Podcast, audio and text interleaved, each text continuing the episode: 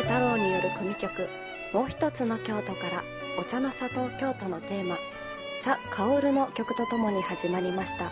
京都お茶の里物語2017この番組はお茶の京都をテーマに京都南部や京都市内のお茶に関するインフォメーションのほかお茶に関わる人々や商品をご紹介しその未来や可能性をリスナーの皆様にお届けします。こんばんは藤本薫です。この番組は京都府のご協力でお送りいたします。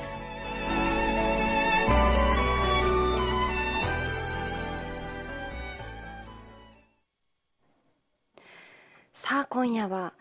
2人のゲストにお越しいただいております。ご紹介いたします。お一人目合同会社茶ぶら屋農場代表野池優馬さん。そして株式会社落書き。代表の入垣由香さんです。お二人とも少しお声を頂戴します。こんばんは。こんばんは。野池優馬さんかはい。ら簡単にご紹介をお願いい。たします、えっと、私は京都の南部の和塚町っていうところでお茶ですとか油の生産販売をしております会社をしております野池優馬と申します。はい。えー私は、えー八坂神社のすぐ近くで、えー抹茶主体のカフェとあと国産着物の、えー、とレンタルをやっております入垣と申します。はい。と 国際着物のレンタはいルといいそうまと、ですすね。はい、国産着物のはい、レンタル。国産着物のレンタルですね。なかなか普通は、えー、と国産というところはい。に、あのーこだわってますっていうところはそこまでないんでしょうか？そうですね。結構今京都では、まあ、外国の方、まあ、日本人の若者中心に、まあ、その京都散策の際にあの着物を着てこうお出かけされる方が多いんですけども、まあ、そういう、まあ、華やかな着物がある中でそうより京都らしいあの本物えっと、証券のお着物とかを着たいなっていう人に対して、えっと、提供しているサービスなんですけれども、はい、はい。えっと、お着物のお仕事というか、まあ、レンタル着物されてある、えー入垣さんと、はい、あとお茶のお仕事、お茶の生産販売されている野池さん。はい。あの京都という枠組みではあのお二人とも共通する部分があるんですけれどもはい。全く、まあ、業種としては違う形の業種でお二人の関係性をお伺いいたします、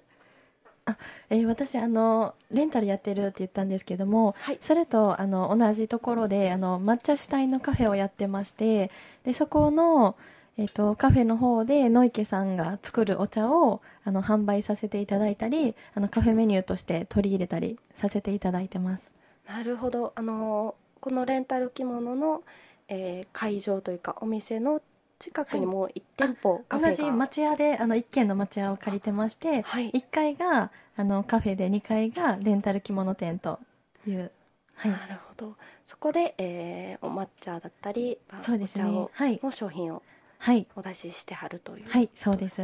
でそのうちの一つが野池さんのはいそうです。使っていただいております。なるほど。今回、えー持ってきていただいたお茶がありましてですね実は、えー私の前にもあるんですけれども「大政奉還150年」と書いているほうじ茶ですねペットボトルに入ってる、はい。こちらが、えー、と今回も関係があるということでお持ちいただきました。はい。このことについてご紹介をお願いいたします。はいえっと、これもともと京都市さんがあの今年大政奉還150周年のあの年になりましてあの京都市さんの方でそのアニバーサリーのイベントっていうことであのいろいろ企画してやっておられましてまあそれにあのなんていうんですね悪く言えば便乗するような形で商品を作ったんですけれどももともとあの京都のある大きなお寺さんであのペットボトルの商品の委託生産をうちで受けておりまして、はい。でそれで作らせていただいてるんですけれどもあのあるお寺さんのお名名前がバーンって書いてあるんですけども、はい。まあ、どうしてもそのお寺さんの名前が書いてある感じからなんか僕の商品じゃないような感じがしてあと販売もできないので契約上。もともとこういうなんか自分オリジナルのペットボトル作りたいなっていう思いはあって、はい。でその中に今年あの京都市さんがこういうイベントをなさるっていうことをちょっと小耳に挟みましてこれちょっといい機会だからちょっとあの京都市さんを踏み台にして作っちゃろうかなと思って あの入垣さんともいろいろ相談して企画を練って、あのこういう商品を作らせていただきました。もういろいろというと例えば具体的にどんなことを話し合って決めはったんでしょうか？えっと、まずペットボトルを作るっていう経験はもうあったのでもそう本当にパッケージさえできればもうポンと作ることは簡単だったんですけども、はい。まあただそれだけではちょっと全然面白くないと思って、でちょうどこの京都市さんだけじゃなくて京都市さんが全国の自治体にあのお声掛けをしてあの作ってましてでその地図を見たらパッと見たら意外にお茶の産地が多いなっていうことに気づきまして、はいまあ、例えば鹿児島さんですとかあの静岡とかうん鹿児島だけさんつけちゃいましたね。ごめんなさい。鹿児島とか静岡とか、はいあの高知とか。でそういうお茶の産地いろいろ多いのであのあちなみに京都市さん含めて22都市が加盟されてるんですけども22都市のお茶を全部混ぜたらこれは面白いなと思いまして、まあ、結果22都市ではないんですけれどもいろんなとこにあの声かけせ声をかけさせていただいていろんなお茶を混ぜて今回の商品を作りました。これまでってどちらかというとここの産地のお茶を使ってますっていうそういうブランドがあの強くお茶には出ていることが多いんじゃないかなって私思っていたんでそうですすねけれども、、まあ、特になかなかあのやっぱ京都の宇治茶っていうとすごい宇治茶のブランドがすごいあるのではい。であの例えば宇治茶にいろんな他の産地のお茶を混ぜるっていうことはあの、まあ、味を整えたりとかそういう意味でもいろいろ結構あるんですけれども、まあ、ただあの例えば宇治茶とどっかのお茶を混ぜてますっていうことを基本的にあの宣伝宣伝することはあまりないんですけれども、まあ、はい。今回はこういうプロジェクトの趣旨もありますので、もうむしろ積極的にもう鹿児島のお茶混ぜてます静岡のお茶混ぜてますっていうふうにあの宣伝させていただいております。こういった企画をあのしたいんだって持ちかけられた時に、リガキさんどうでした最初？そうですね。あの私もともと大学の時に、えー、と教員になる勉強をしていて、はい。で社会の教員免許を取ったんですね。で今現在26歳なんですけどもあの23歳で起業してでその中で、まあ、やっぱりそのお店のねあのサービス業をするのもそうですけどなんかこう野池さんからお話聞いた時にこの歴史のある150周年っていう、まあ、大きな大政奉還っていう年になんかこういうことをやりたいというふうに聞いて、はいあなんか私も歴史好きやしなんかそういうのに関わらせてもらえたら嬉しいなっていう思いでやりましょうとすぐにお返事いたしました。よかったですね。はい、一人だったらもうどっかおろおろおろしてたかもしれないですけども。うん。で実際にあのこうしてお茶になるまでに、ま、いろんな地域と関わってらっしゃるということで苦労があったんじゃないかなと思うんですがその辺どうでしょうか？そうですね。あのもともとこれ今年の1月スタートのプロジェクトで今年の12月までのプロジェクトなんですけれどもはい。そもそも僕がこれをパッとひらめいたのが今年の2月ではい。なのでもうすでにプロジェクトが始まっている年で、うん。もう完全にだから出遅れなんですよね、でパッと思いついてすぐできるものでもありませんしあのなもうとにかく急いでやろうと思ってはい。まず入垣さんに相談してあじゃあやりましょうっていうことになってからあのちょっと彼女に紹介していただきまして京都市さん文化局さんがこれをあのプロジェクトをなさってるんですけども文化局さんに駆け込みましてこういうことをしたいんですって言ったらもう快く OK してくださいまして、はい。でその OK をもらってからも鹿児島行って次の日に山口行って次の日東京行ってと、うん。へバタバタでしたね。バタバタでもうちょっとあの鹿児島から帰ってきた次の日にまた新幹線で東京行ってその帰ってきたらまた車で高知に行ってってことしてたのでちょっとこの時は結構死んだような目をしてたと思います。え リガキさんも一緒に行かはったんですか？一緒に行ったのはあの岡山の高橋市ぐらいですかね。あとは基本的には結構強行軍だったので、うん。ちょっとこあの男子の僕が、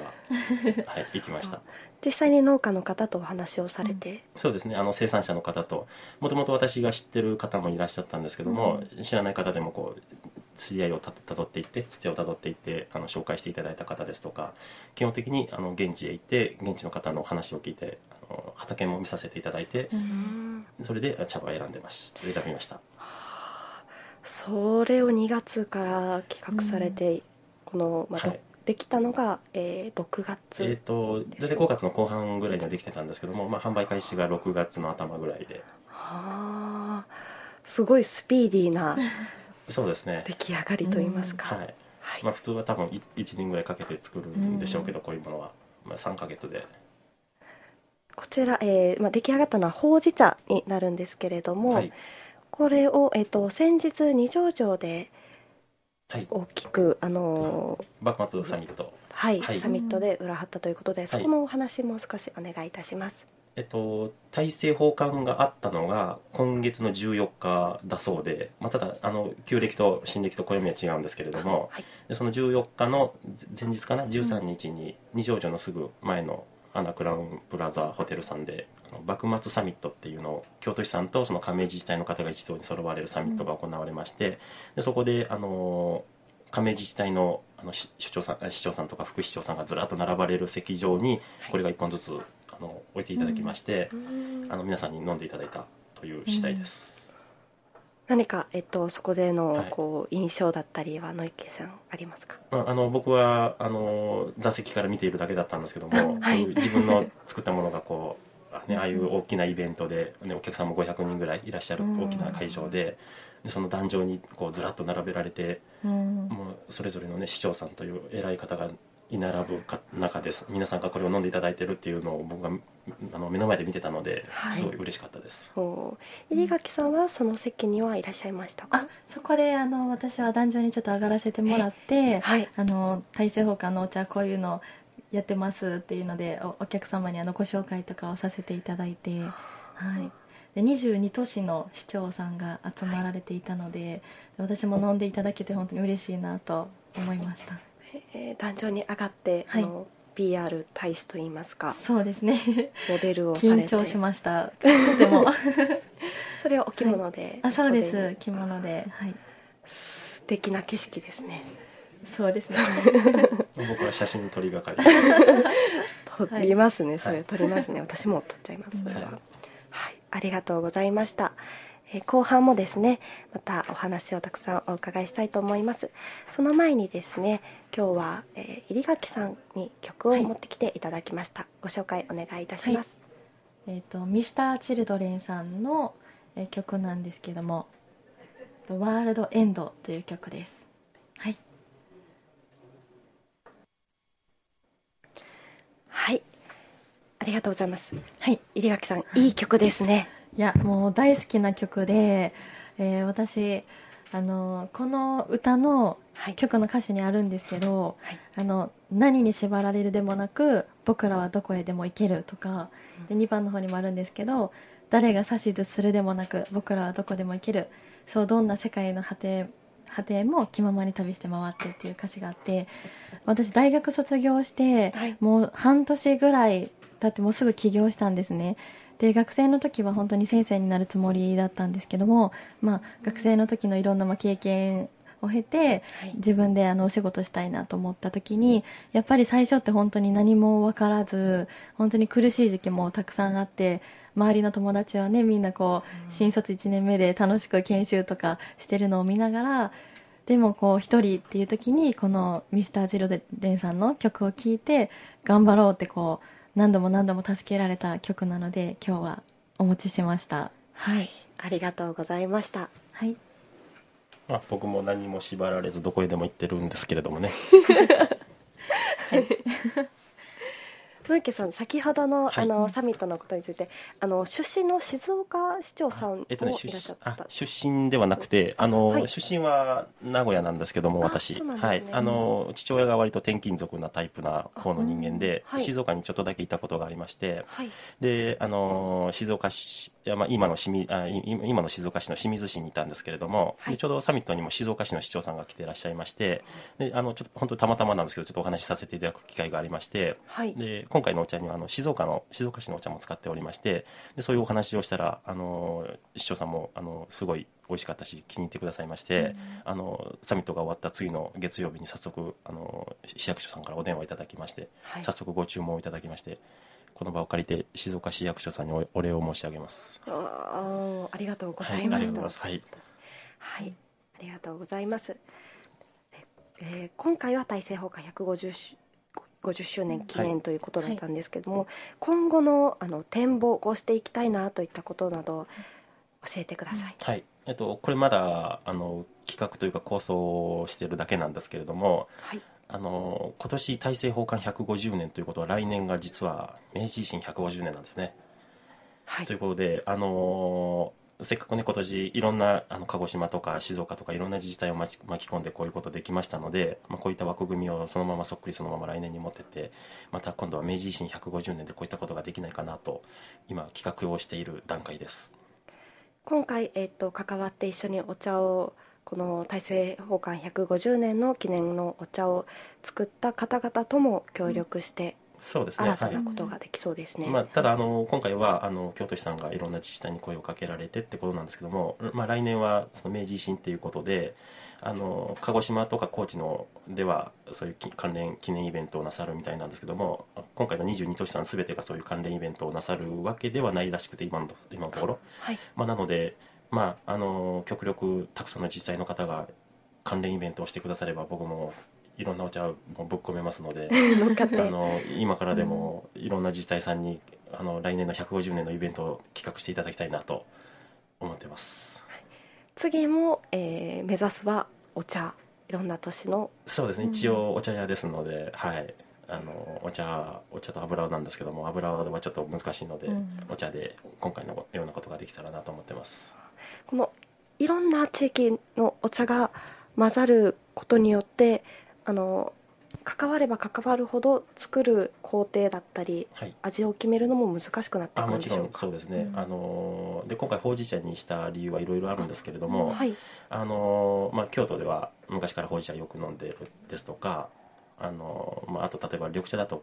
カフェインが入っててちょっと小さなお子様には向かないっていうのもありますけれども、まあ、ちょっと消極的な理由を一つ挙げるとはい。あの緑茶にすると結構良くも悪くもやっぱ喧嘩しちゃうっていうのがあってお茶の茶葉同士が。味がはい。でほうじ茶ですと、まあ喧嘩しないことはないんですけど割とこうすんなりまとまりやすいっていうのがありましてでほうじ茶にしました。はい。なるほど。ほうじ今回もしたら、い、ろんな味が混ざるとしたらほうじ茶まあでも今回ほうじ茶だったんで緑茶にするのも面白いかなとは思うんですけれども はい。まあちょっとそれは僕の腕次第なのでちょっとはい頑張ります。鈴池さんはあれですね いろんなことを頭の中ですごく発想されはる方だなという印象を今回お話伺って思いましたが、そうそうですねそう自分でそうですねっていうのもなんですけどあのパッパッと思いついたら僕はこうパッと動かないと気が済まないタイプ普なので。段からそうですね稲木さん。あそばで見ていても、あの何者にも縛られずどこへでも行くタイプですね。もうどこに貼るんやろうと思うぐらいね長野行ったり東京行ったりで,、先週もあちこちねはい。あの最近は岡山ですとか、うん。あの高知県もちょっと伺いまして、で来年の明治維新の話もちょっと高知県でちょっとさせていただいたんですけれども。はい高知県庁さんではい。うん。でここまた鹿児島と佐賀県と山口とといろいろ行かないといけないのでちょっと結構大変なんですけども。うん。飛び回ってください、うん。そうですね。あのどこへでも飛び回ります、はい。ありがとうございます。あと私あのーお伝えするのというか聞くの忘れてたんですけれども、この大政奉還150年のお茶、まあ、2017年のこの期間が主なあのーあそうですね。手に入るところだと思うんですけれども、どういったところで？あ主にの取り扱いはあの二条城の、えっと、カフェ喫茶スペースであの販売をしていただいております。はい。あと他ではどこで買えるっていう情報がありますあか、とはあのー京都以外で言いますとあのそのつ茶葉使ってるんですけども岡山県の高梁市っていうところではその備中、まあの最近天天空の城として有名な備中松山城さんですとか駅前の観光案内所さんなんかで扱っていただいてますしあと鹿児島なんかでも少々ちらほらとうん。取り扱いいただいております、この関わってくださった地域ではい。お買い求めできることがある、そうですね、まああのはい一番多いのは京都市内なんですけれども、はい。あとはあのネットからも注文はネットからも一応できるんですけどもネットのページを作るだけ作って僕ほったらかしてあの 実は僕も全然見てないんですけどもあの京都市さんの大政奉還のオフィシャルページの中に、はい。えっと、ロゴマークを使用した、使用使用例だったかなっていうページがありまして、でその中にこの今回のお茶だけじゃなくてはい。あのこのロゴマークを使ったお酒とかお菓子とかが一覧ザーッと載ってるところがあるんですけどもそこの一つにあのここのお茶のページにリンクを貼ってるペーリンクを貼っていただいてましてでそこからこうずっとずっと辿っていけば販売可能なページに行くんだと思います。あ行きます。大丈夫です行きます。あ行き行くらしいです、少しややこしそうなので、あの直接野池さんか入垣さんにはい。お話を通してもあもちろんあもちろん。もちろんで、はい。あの入垣さんのお店でもはい。あの八坂神社の近くでも販売しておりますので。はい、わ、はい。かりました。ありがとうございます。で少し話を戻るんですけれども、明治維新150周年に向けてのことだったり、あとその他今後の、まあ、ご自身がもともとされていることや、これからお二人でこういうことをやっていこうといったお話があればお聞かせください。でまず、はいえっとまあ、まずはちょっと今明治維新150年で頭がいっぱいいっぱいなのでちょっとそれをあきっちりやりまして、であと、まあ、僕会社の名前が茶ぶら屋農場って言ってお茶と油を扱ってるからそのままくっつけただけなんですけどもあの最近ちょっとお茶の方が忙しくてあの油の仕事がちょっとおざなりになっておりましてはい。油の仕事というのはすみません。あ油どを売ってるんです作っうん作って売ってるんあ そんなにサボってはいないんですけど油を売ってます、はい。二つは両立できるものなんですか？あ全然余裕ですね。っていうかあんまり あんまりちょっとその油の仕事がちょっと今あんまりできてないんですけども、はい。ちょっと今後はちゃんとあの油油職人としての仕事もぴっちりしていきたいなと思っております、はい、ありがとうございます。はい入垣さんはどうでしょうか？はい、えっと、私この大政奉還のほうじ茶を作るにあたって、まあ、そういう今回8箇所のあの茶葉を使用させていただいたんですが、まあ、それぞれの農家さんのこだわりであるとかそういうものを学んでもっと私もあのお茶について勉強したいなと思って先週からあの日本茶のアドバイザーの資格を取得するためにちょっと勉強をあの講座を受講し始めたので。そういう勉強をしながらそういう資格を取ってあのカフェの方でもそういう、まあ、京都を中心に、まあ、全国各地の美味しいこだわりの、ね、生産者の皆さんのお茶を使用したあのメニューとかも作っていけたら嬉しいなと思ってますしはい。お茶のアドバイザはい、ー入垣さんに例えば えっと、はい。聞いたら、うん。あこういうお菓子にはあこういうお茶が合ってますよ、はい。といったようなことはい。を、なのでそういうもともとはあの小学校の教員になりたかったのもあるのではいあのそういう授業の一環としてそのちょっと小学校の方に伺わせていただいてそういう授業をあの日本茶ってこうやって飲んだら美味しいんだよとかこういう食べ物お菓子と合わせるとまたこういう風に感じられるんだよっていうのをなんかお伝えしていけたらいいなっていう風に思っています。はい、ありがとうございます。今後あの話し合ってはないと思うんですけれども、今後二人でこういうことができるよねみたいなことってありますか？うん。お茶以外でも何でも。お茶以外ですか？想 想定外の質問ですね。えっとまあさちょっと先ほども言ったようにまずちょっとお茶の明治維新はちょっとやりたいんですけれども、はい。お茶以外ですか？うん。お茶以外ねお茶屋なんでね僕からお茶引いたらもう油しか残らないので。そうですね。はい。そうですね。まあそうですね。あのじゃあ油でもいろいろお手伝いいただけたらなと、おー。はい思います、はい。個人個人的には。はい。あ、はい、ありがとうございます。また二人でどっかあの出かけたりされてるす姿がすごく、あのなんでしょう。写真撮り係として PR が係としはいてといった姿がはい。思い浮写かんで、真撮り係なんですね僕は。い。はい、ありがとうございます。ありがとうございました。はい。また今後もあの様々お二人の活動だったり、あとお茶についてのプロジェクトはホームページなどでとご紹介いただけますかね。はいそちらをご覧ください。はい。極力更新するようにします。はい、あのブログを拝見しました。あれ僕の？あ6れ月ぐらいに最後の更新。が あれ僕のですか、ははい。そうです。と思っている。3年ぐらい前の6月じゃないですかあの更新を楽しみにはいしております。はい頑張りましょう。が頑張ります。はい、ありがとうございました。あ。りがとうございました。ありがとうございます。そろそろ番組の終わりの時間になりました。ゲストは合同会社茶ぶら屋農場代表の野池優馬さん。そして株式会社落書き代表の入垣由香さんでした。本日どうもありがとうございました。ありがとうございました。この番組は京都府のご協力でお送りしましたここでお茶をテーマにした和塚町最大のイベント茶元京祭り2017のご紹介です。茶畑からお茶の魅力のすべてを伝えるという思いのもと茶畑ツアー世界のお茶の試飲と販売お茶尽くしの屋台村など茶元郷わずかならではの企画が盛りだくさん。日時は11月4日土曜日5日日曜日の2日間です。場所はわずか運動公園をはじめわずか町内各所で開催予定です。鴨駅からは無料シャトルバスも運行しています。11月4日土曜日5日日曜日は邪元郷祭り2017にぜひお越しください。